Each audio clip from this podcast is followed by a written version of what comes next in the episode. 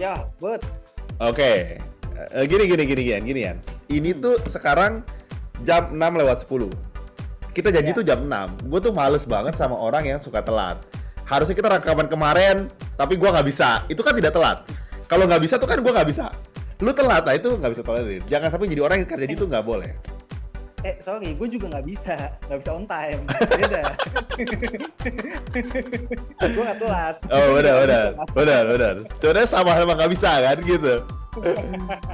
Gimana ya gimana? Lu, lu, lu mesti tahu alasan gue kenapa telat 10 menit tuh. Oke. Eh, eh, eh, gua gua tebak dua. Yang pertama memang pasti macet di jalan alasan lu. Yang kedua mungkin lu diskors dari rumah sakit karena melakukan tindakan tidak se- senonoh. Feeling gue sih dua itu. Tahu di luar itu ada apa lagi. Kalau yang kedua nggak 10 menit, Bud. Oh, lu bilang. gimana ya? Gimana ya? Jadi pada saat gue mau eh, rekaman, gue ke distract Sama? sama kiriman makanan dari Oma Lau. Oh, waduh. Ini yang dulu kalau nggak salah ngasih sambel kan? Sambel yang Iya. super pedas enak itu kan? Ya, sambal Hmm. eh, brand sambalnya juga udah kita pajang waktu itu dan sekarang kali ini ya yang dia jual produk tambahannya guys berupa adalah bacem-baceman instan. Wah, Ya, instan ya, frozen. frozen, frozen. Frozen. Jadi instan cukup diangetin aja nih. Dan di Hmm. sini yang gue terima ini adalah eh, bacem babat, Waduh. hati dan juga paru. Ya ampun. Ya ampun. Itu Kalau nggak nggak inget pertemanan kita lebih dari 10 menit, Bud. Gue angetin dulu, gue makan pakai nasi anget dulu, Bud. Aduh. Yan, Yan, karena kan lu inget pertemanan kita, lu nggak mau rencana kirim itu ke rumah gua. Demi pertemanan kita berjalan terus LTX ini kan? Nanti gue kirim, tapi mungkin video pas gue makan aja kali. Wah. kalau gitu, kalau gitu nanti gua kontak sendiri lah sama Lawo lah. Maksud gua, udahlah, nggak usah lah. Gua kontak sendiri aja. Karena gue yakin pesanan langsung itu lebih enak daripada ngeliatin lu makan. Jadi gua skip, gua pesen sendiri aja. Ya boleh sebut nggak? Dia Oke. nomor teleponnya berapa sih? Atau ada Instagramnya nggak? Nah, buat sobat healthy yang misalnya mau memesan juga kayak Budi nih, memesan langsung, bisa cek aja langsung di Instagramnya di omalawo.id. Dan di Oke. sana ada pemesanan untuk nomor WhatsApp-nya untuk memesan ko- berbagai macam bacem yang sudah dalam kondisi frozen. Nah, Hmm. nanti kalau misalnya memang tertarik dan ingin mengecek juga, nanti akan kita lampirkan juga di deskripsi di video kita. Jadi bisa WhatsApp-nya, Instagram-nya, ada semua di sana. I see, oke. Nah, eh, jangan lupa kalau mau pesan silakan langsung pesan. Gue udah makan dua kali itu sambal, sambalnya super pedas, super enak. Lu bisa makan cuma nasi sama sambal. Gue nggak bohong yang ini, enak banget. Dan jangan lupa kalau lagi makan sambil denger Healthy Hacks kan obrolan yang bermanfaat sambil kalian makan pagi, makan siang, makan malam. Gitu. Asik. Nah, nah, Yan. Nah, sebenarnya Bu Teh baca bacaan eh. ini juga menyangkut dengan topik kita kali ini selanjutnya. Oke, topik kita ngomongin apa nih? Topik kita adalah persiapan dari sisi medis untuk bagi para teman-teman kita yang sedang ingin berpuasa. Nah, tunggu tunggu bentar bentar bentar bentar bentar bentar bentar. Gini gini gini. Hmm. dari dari kita kan bikin topik udah ratusan gitu ya seminggu dua kali. Kemudian kita ngangkat topik dari yang eh, mungkin umum sampai yang spesifik lagi terjadi saat itu. Kita Lu nih kan mau ngehina gue atau mau iklanin Enggak. kita? enggak enggak enggak. Lu lu dulu denger lu denger lu. Maksud gue gini. Kita buat topik sering banget. Kita ngomongin topik ramadan mungkin udah 2 sampai tiga kali ya gitu. Nah setiap gue bawa topik ini gue merasa kita tuh menipu sebetulnya. Lu ngerti nggak? Gue tanya lu lu puasa nggak Enggak. Enggak kan? gue juga gak puasa. Pertanyaan gue, orang yang gak puasa ngajarin orang untuk puasa. Maksud gue, jangan sampai yang kita kasih kebohongan ya. Lu kan gak puasa soalnya. Jangan so tau lu maksud gue. Eh, tapi gue kenal orang berpuasa. Oh. Tapi sekarang kita akan bahas dari medisnya gitu ya. Iya, tapi lu salah gitu. Yang kita ajarin bukan cara berpuasanya, tapi Hmm. apa yang mesti disiapkan bagi teman-teman kita yang mau berpuasa. Beda. I see. Oke. Eh, a- apalagi juga khususnya di masa pandemi. Gua nggak tahu sih ada bedanya atau enggak. Atau tapi gini ya. nanti lu boleh bahas di belakang ya. Gue punya pertanyaan di depan. Kita kan sekarang pakai masker sering. Hmm. itu kan membuat kita tuh lebih pengap. Kadang-kadang juga merasa lebih haus gitu, karena rasanya tuh panas pengap gitu. Apakah itu ngefek atau enggak? Boleh deh lu bahas deh. Nah, dari persiapannya sampai mungkin penyesuaian kita di masa pandemi ini yang semakin lama gitu ya. Gimana kita mesti penyesuaiannya? Boleh ya, share. Oke, Bud. Jadi sebenarnya, Bud ya, eh, untuk untuk catatan pertama, sebenarnya orang dengan kondisi yang eh, sehat, kondisi utama prima, usia optima ya, maksudnya usia muda, produktif gitu, tidak ada kondisi medis tertentu, itu sebenarnya nggak ada masalah untuk melakukan puasa dan tidak memerlukan persiapan khusus. Oke. Ya. Paling persiapannya ya cari takjil gitu kan siapin Hmm. buka-bukaan dengan bacem misalnya. Mm, Iya. Tapi yang menjadi catatan adalah orang yang memiliki riwayat medis tertentu. Nah, ini Contoh, yang hmm. dari jauh-jauh hari. Contohnya misalnya Bud ya, penderita diabetes, penderita darah tinggi, penderita gagal ginjal yang mungkin harus mengkonsumsi obat sehari tiga kali, Hmm. sehari dua kali, harus menerima obat suntikan misalnya. Dan itu Hmm. Eh, menjadi pertanyaan juga kan, kalau misalnya sehari sekali nggak masalah, tinggal dikonsumsi pada saat lu berbuka atau pada Ya. saat sahur Hmm. dua kali nggak masalah juga berbuka dan sahur itu kuncinya tapi kalau tiga kali gimana Oh, make sense juga. Betul, betul, betul, betul. nah tapi sebelum gua ke sana gue pengen menjawab dulu pertanyaan lu mengenai masker Bud. Hmm. jadi sebenarnya sebagai masker itu kan eh, lebih kepada arah alat untuk proteksi diri kita ya Hmm. Mungkin benar kata lu jadi masker itu bikin kita sedikit agak sulit untuk bernapas lega gitu Hmm. tapi sebenarnya seharusnya masker itu tidak mengganggu ibadah puasa Hmm, I see. gitu. Dia di- eh, kalau misalnya merasa lebih haus ya masih oke lah gitu, tapi tidak sampai tahap dalam tahap dia menimbulkan dehidrasi, dia Hmm. menimbulkan wah bahaya nih kalau pakai masker saat puasa itu enggak. Ya, ya. Jadi masalah. Oke, nggak sebetulnya s- sesak nafas nggak harus pakai masker. Gue tiap rekaman podcastnya sesak nafas rasanya. Jadi teman-teman tenang aja. Percaya sama gue, berhadapan di screen gini, ini nafasnya nggak enak. Jadi lo orang pasti lebih enak lah. Gue jamin. Ayo, Yan, terusin ya. Gue pengen buru-buru nafas lega soalnya. Lanjut ya. Gue kekenyangan makan omalawo juga sesek Oh iya. nggak harus pakai masker ya. nah, kunci paling utama ya Bud ya, itu Hmm. yang pasti harus persiapannya adalah dan gue rasa, gue rasa setiap orang yang punya kayak penyakit pasti udah tahu nih karena ini kan Hmm. ritual tahunannya kan. Ya, ya. Itu adalah harus kontrol dengan dokter yang menanganinya. Hmm. Jadi kalau misalnya lu punya penyakit gula, lu harus kontrol lagi dengan dokter eh, gula lu gitu. Hmm. Kalau misalnya lu punya darah tinggi, ya dokter eh, darah tinggi biasanya sih penyakit dalam ya, Hmm. paket. Nah, kenapa? Karena yang tadi gue bilang perlu penyesuaian obat-obatan. Hmm. Jadi triknya dari dokter itu biasanya adalah dua untuk meng, apa namanya untuk mengcover pasien yang ingin melakukan ibadah puasa. Yang pertama adalah kita naikkan atau kita turunkan dosisnya Hmm. jadi obat itu nggak perlu dikonsumsi tiga kali. Tiga kali ya? Cukup satu Ya. kali, tapi dosisnya lebih besar, Ya. gitu. Atau diganti jenis obatnya. Yang biasanya lo konsumsi tiga kali, obat A, diganti dengan obat B yang cukup dikonsumsi satu kali. Misalnya seperti itu, hanya untuk persiapan bulan puasa. Nah nanti setelah selesai, dievaluasi Balik lagi. normal. Karena balik normal. Karena kebanyakan obat-obatan itu mungkin eh, apa namanya bisa digunakan jangka pendek atau sederhana aja misalnya ternyata dari faktor harga kebanyakan Hmm. obat yang dikonsumsi tiga kali pasti lebih murah dibandingkan obat yang dijadikan satu cukup untuk makan satu kali aja biasanya harganya tuh agak berbeda Hmm, Gitu. I see. Oke oke oke. Nah, eh Yan, pertanyaan gue gini. I- ini yang soal obat, lo ada lagi nggak? Gue soalnya pengen tanya hal yang berbeda mengenai puasa. Yang soal obat, lo ada tambahan lagi nggak? Orang-orang dengan kebutuhan khusus gitu misalnya. Eh, kalau untuk obat sih nggak ada masalah oh paling eh, penggunaan obat suntikan nah Oh, oh. It- it- itu emang secara hukum membatalkan orang puasa ya? Gua gua sih nggak tahu tuh honest. Eh, di sini kan gue bicara dari segi medis ya, tapi Ya. mungkin dari sobat healthy dan teman-teman kita yang lain mungkin ada yang ilmunya ilmu agamanya jauh lebih tinggi boleh Hmm, eh, koreksi gue atau misalnya memberikan tambahan masukan opini di komentar. hmm, Jadi kalau gue diajarin oleh guru eh, guru gue itu bahwa eh, termnya itu adalah al jauh, hmm. jadi berupa rongga. Semua yang melewati rongga tubuh itu berarti bisa membatalkan puasa.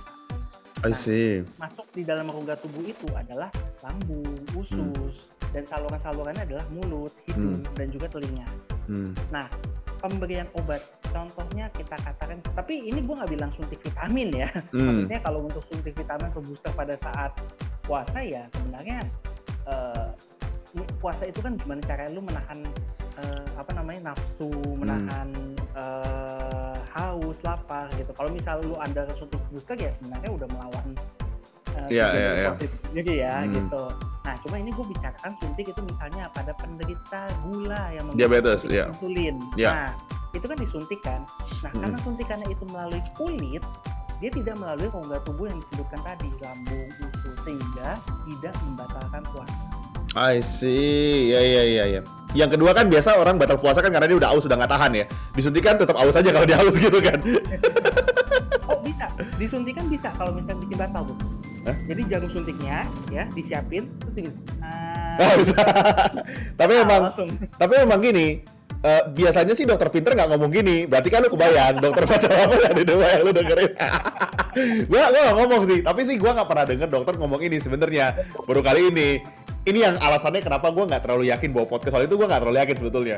Bahkan gue emang nggak yakin kita berdua nih gua nggak yakin sih sebenarnya. Yan, Lanjut. Yan, gue tuh mau nanya ini ya. Gue tanya sama lu dulu ya. Bener nggak orang telat makan tuh bikin mah? Betul nggak? Hmm. Salah satu faktornya. Iya dong. Betul. Pertanyaan gue, kalau dia makan secara normal, tiba-tiba dalam satu hari dia makannya hanya sekali, tiba-tiba baru dibuka. Pertanyaan gue, apakah itu bisa menyebabkan orang mah? Kalau gitu, semua orang yang puasa bisa bikin mah dong? Itu pertanyaan gue. Hmm. Ya. Oke, jawabannya Bud, Hmm. potensi bisa. Oke. Potensi ya. Ya. Nah, kenapa gue bilang kayak gitu? Eh, kita balik aja kembali ke dasar mah itu apa gitu. Mah itu kan kadang lambung, Hmm. ya kan? Ya, disebabkan karena satu makan telat, Betul. itu Hmm. udah terkenal. Terus Hmm. yang kedua adalah salah makan, makanan yang terlalu pedas, makan Hmm. asam, minum kopi, Hmm. ya kan?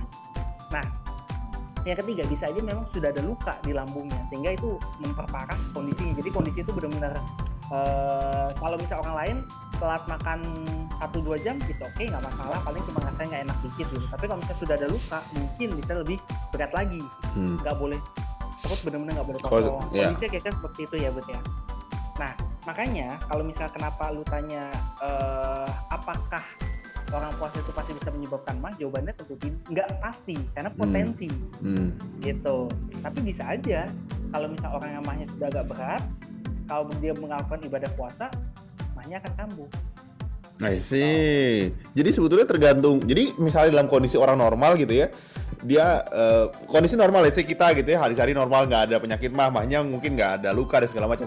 Harusnya tuh nggak kenapa-napa ya. Dulu kan kalau kita SD belajarnya kan begini, ini lambung nih. Mereka punya gerakan peristaltik gitu ya, makanan dicerna. Ketika dia kosong, dia akan mencerna dirinya sendiri. Kan itu dipelajari dulu di gua SD. Jadi dia akan melukai dirinya sendiri. Maksud gua, benar nggak sih itu yang terjadi gitu? Kita punya jatah sehari tiga kali. Kemudian kita makan hanya satu. Tengah kosong. Nah di tengah itu dia mencer- merusak dirinya sendiri. Maksud gua, itu benar apa enggak gitu? pertama bud gue nggak Eh. yakin lu inget dari pelajaran SD lu baru baca pasti gue yakin lu sedih kencing pasti gue yakin buat cari topik pertanyaan buat podcast ini gue yakin Gini dong, lu jangan buka kartu gitu dong. Kan orang jadi tahu gue pintar, gue tau peristaltik gitu kan orang jadi tahu. oke bud jadi Eh. memang betul kata lu jadi lambung kita itu adalah bentuknya seperti kantong kantong yang punya gerak eh, apa namanya dia bisa meremas-kemas sendiri Hmm. Nah, seperti ini. Nah, sambil meremes, di dalamnya itu dia akan mengeluarkan gastric juice, asam Hmm. lambung. Hmm. Nah, asam lambung itu sih, ya mungkin udah pada tahu ya, asam lambung itu kan termasuk asam yang keras, APL. Yang Hmm. kalau misalnya dulu pernah jadi kasus kan wajah disiram air keras gitu. Ya. APL itu termasuk satu air keras. Nah, Oke. tapi lambung kita punya protektor, punya Hmm. pelindung. Dia punya semacam lapisan ya yang tahan dan anti terhadap si asam lambung itu. Oke. Jadi pada saat kita makan, asam lambungnya hanya mencerna makanan, Makanan, tidak ya? mencerna dirinya sendiri, Oke, oke. Terus? gitu. Nah, tapi pada kondisi tertentu, misalnya orang yang makannya itu sering telat, artinya proses kosong dalam waktu yang lama dan berulang kali, Hmm. ya. Kalau kondisinya ada makanan yang dicerna, jusnya itu si asam lambung itu akan mencerna makanan. Pada saat dia kosong, produksinya nggak akan terlalu banyak, Bud. Hmm. jadi dia dikit aja tapi kalau kosongnya kelamaan ya otomatis gastric juice-nya juga numpuk kan Iya, iya, iya. nah dia akan mulai mengikis lapisan dari si lambung ini jadi awal-awal mungkin nggak ada masalah karena kita Hmm. masih punya proteksi Hmm. nah lakukan keseringan terus menerus ujung-ujungnya lapisannya menjadi tipis tipis tipis tipis akhirnya lapisannya itu hilang barulah dia mulai anggapannya mencerna diri sendiri sendiri. Lambungnya mulai terjadi luka. Lukanya dibiarin terus, akhirnya mulai terjadi lubang atau perforasi dan itu masuk kondisi yang gawat dan harus cepat-cepat ditangani. I see. Jadi, jadi dengan kata lain, eh, orang kalau telat makan terlalu sering tuh nggak bagus ya? Atau gua ganti begini, pertanyaannya. Orang punya habit makan yang nggak teratur nggak bagus. Kalau misalnya habit makan tuh sehari dua kali, kan ada kan ada yang gitu ya. Maksud gua ada orang habit makan Ya. sehari dua kali. Mereka malam udah nggak makan gitu. Maksudnya kalau habit makannya udah terbentuk, lambungnya juga menyesuaikan gitu. Tapi kalau pola makan lu tidak teratur random, lambungnya kan nggak tahu dia mesti gimana. Bener nggak sih gitu asumsi gua? Betul. selain pola makan, sebenarnya pola makanan. Jadi apa yang Hmm. dimakan itu juga men- menentukan, Bu. Misalnya contohnya ya, eh, yang tadi gue bilang, eh, konsumsi makanannya lebih banyak ke arah asam, lebih banyak Hmm. ke arah lambu, eh, sorry, pedas, Pedas.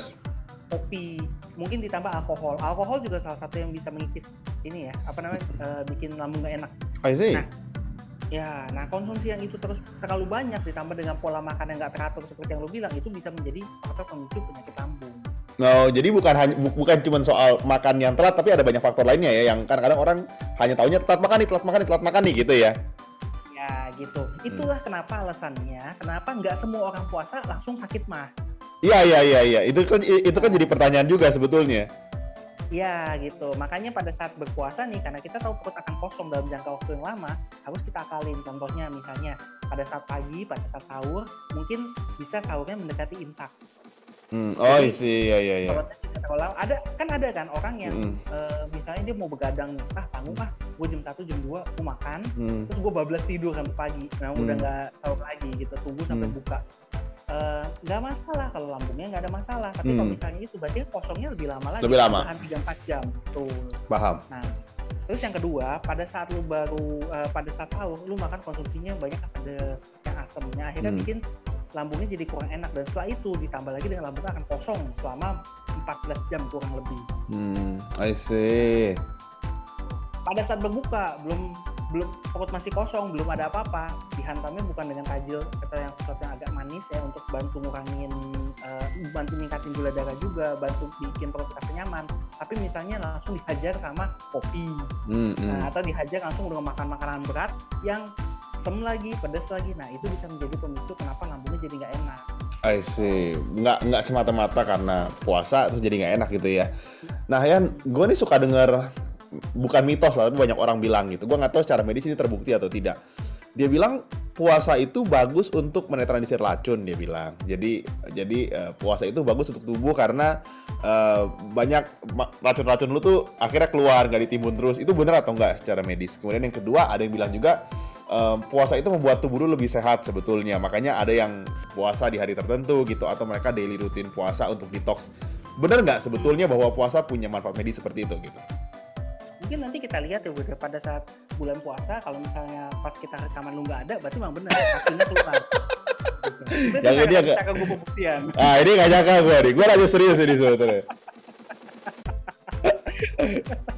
oke nah untuk menjawab pertanyaan lu Bud jadi pada saat puasa orang itu lebih memilih untuk apa yang akan dia makan benar Iya dong kan hanya pagi dan malam. Nah, iya, dua kali. tapi menunya juga biasanya disiapinnya bergizi. Betul, Nggak- betul, betul. Nggak, nggak mung, eh, ya maksudnya mungkin ada beberapa pengecualian ya, misalnya anak kos yang Ya, jauh dari ya. rumah gitu.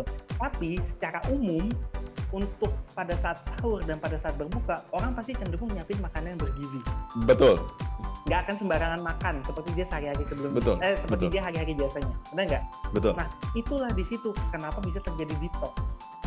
Orang tuh lebih memilih menu makanannya, dia lebih memperhatikan karena dia tahu nih tubuhnya akan mengalami persiapan eh, puasa untuk satu bulan ke depan. Jadi harus fit, harus bagus. Hmm. Di pikirannya makanan itu jadi harus mengandung lauk pauk, harus ada eh, Sayur, ada buahnya, buah-buahan ya. disiapin. Nah, di situ sebenarnya kenapa bisa menjadi detox, Bud. Jadi bukan karena puasanya beneran. Maksud gua orang nggak makan tuh jadi detox tuh bukan. Nggak ada hubungannya. Eh, di, lu mesti tahu detox itu kan mengeluarkan racun dalam tubuh. Hmm. ya sebenarnya nggak kita apa-apain pun setiap hari juga racun keluar dari tubuh kita Hmm, hmm. Iya, iya. ya Paham. bisa melalui urin bisa Hmm. melalui feses feses tuh kotoran Hmm, hmm. kayak di depan mata gue ini sekarang jadi nah jadi eh, yang bisa kita lakukan apa untuk detoksifikasi sebenarnya prosesnya emang udah selalu berjalan yang Hmm. kita lakukan adalah kita kurangin racun yang masuk dalam tubuh kita itu detox Hmm. sebenarnya gitu I see. Makanya sejalan dengan proses yang dilakukan pada saat puasa. Lalu yang kedua nih, jangan lupa juga Bu, tadi kan lu nanya kan, kenapa puasa lebih sehat ya? Hmm. Karena sebenarnya lu set- eh, mau lu setuju, lu, lu mesti setuju, lu mesti setuju soalnya. Oke. Pola makan orang yang berpuasa itu lebih teratur dibandingkan dengan orang yang tidak berpuasa. sangat betul karena setiap buka dia pasti akan buka di jamnya, nggak mungkin nggak. Pasti. Ya. Lalu dia saat, pada saat jam makan sahurnya, kita anggap itu Dia makan pasti. paginya, itu pasti di- ada rentang waktunya Iya, kan, iya, sebelum iya. makan. Nah, itulah yang menyebabkan menjadi kadang-kadang tubuh menjadi lebih baik. Hmm, I see. Jumlah Tak- makanannya dibatasin, ya cuma dua kali sehari biasanya. Mungkin paling banyak tiga ya. Biasanya ada juga yang tambahan makanan macam penutup itu Hmm. setelah tarawih itu ada. Hmm, Nah, paling atau dua atau tiga kali dengan jumlah porsi yang eh, cukup. ya. Nah, pengecualiannya buat tipikal orang yang suka balas dendam. Ya, ya, ya, ya, ya, ya. Paham, paham. Ya kan ada orang yang gitu pasti, benar. Paham ya?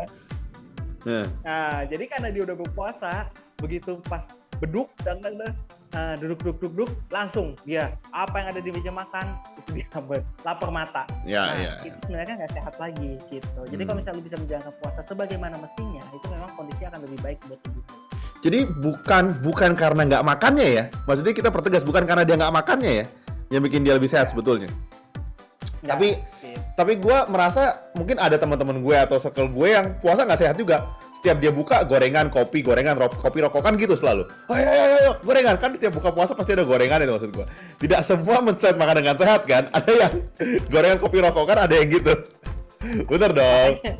Iya, makanya gue bilang jangan berpikiran bahwa eh, nggak makannya itu yang sehat. Jadi orang akan mikir bahwa ah gue udah nggak makan gue sehat. Iya, iya, iya, Kalau iya, gua iya, iya. Gue gue hajar aja apa pun yang ada Iya, iya, gitu iya. atau gue makan sebanyak mungkin itu enggak gitu. Nah justru itu asumsi yang salah.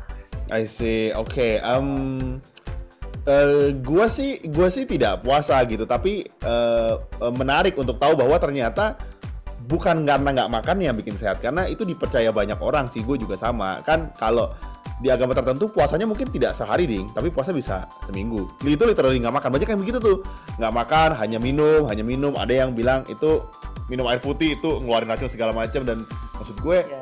ba- banyak yang gitu juga kan ternyata dari kita ngobrol bukan eh, nggak makannya gitu tapi memang pola makan dan gizi yang lebih seimbang ketika orang berpuasa jadi buat restoran-restoran yang mau naruh built-in di sini boleh maksudnya kalian mau bikin acara bukber di mana kita bisa taruh di sini gitu kan maksudnya gitu kan goalsnya Boleh lah, boleh lah. ya boleh ya Ada tambahan- otak bisnis.